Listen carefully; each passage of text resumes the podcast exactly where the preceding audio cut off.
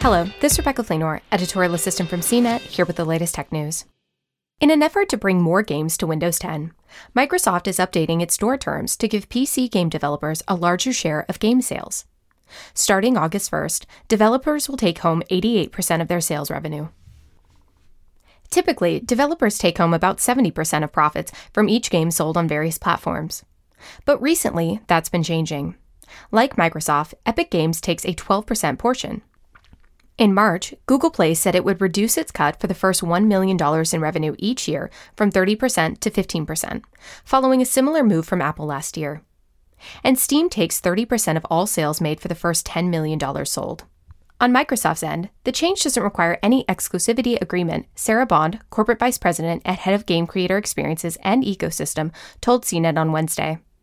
The goal is to encourage more people to develop games for the PC and to include PC when developing across all platforms, she said. The news comes about a week after Microsoft unveiled its new cloud services program, which gives independent game studios, startup game developers, and individual creators access to Microsoft's cloud tools as they build and grow their games. New tools like these have made it easier to build games that can span PC, mobile, and console, Bond said.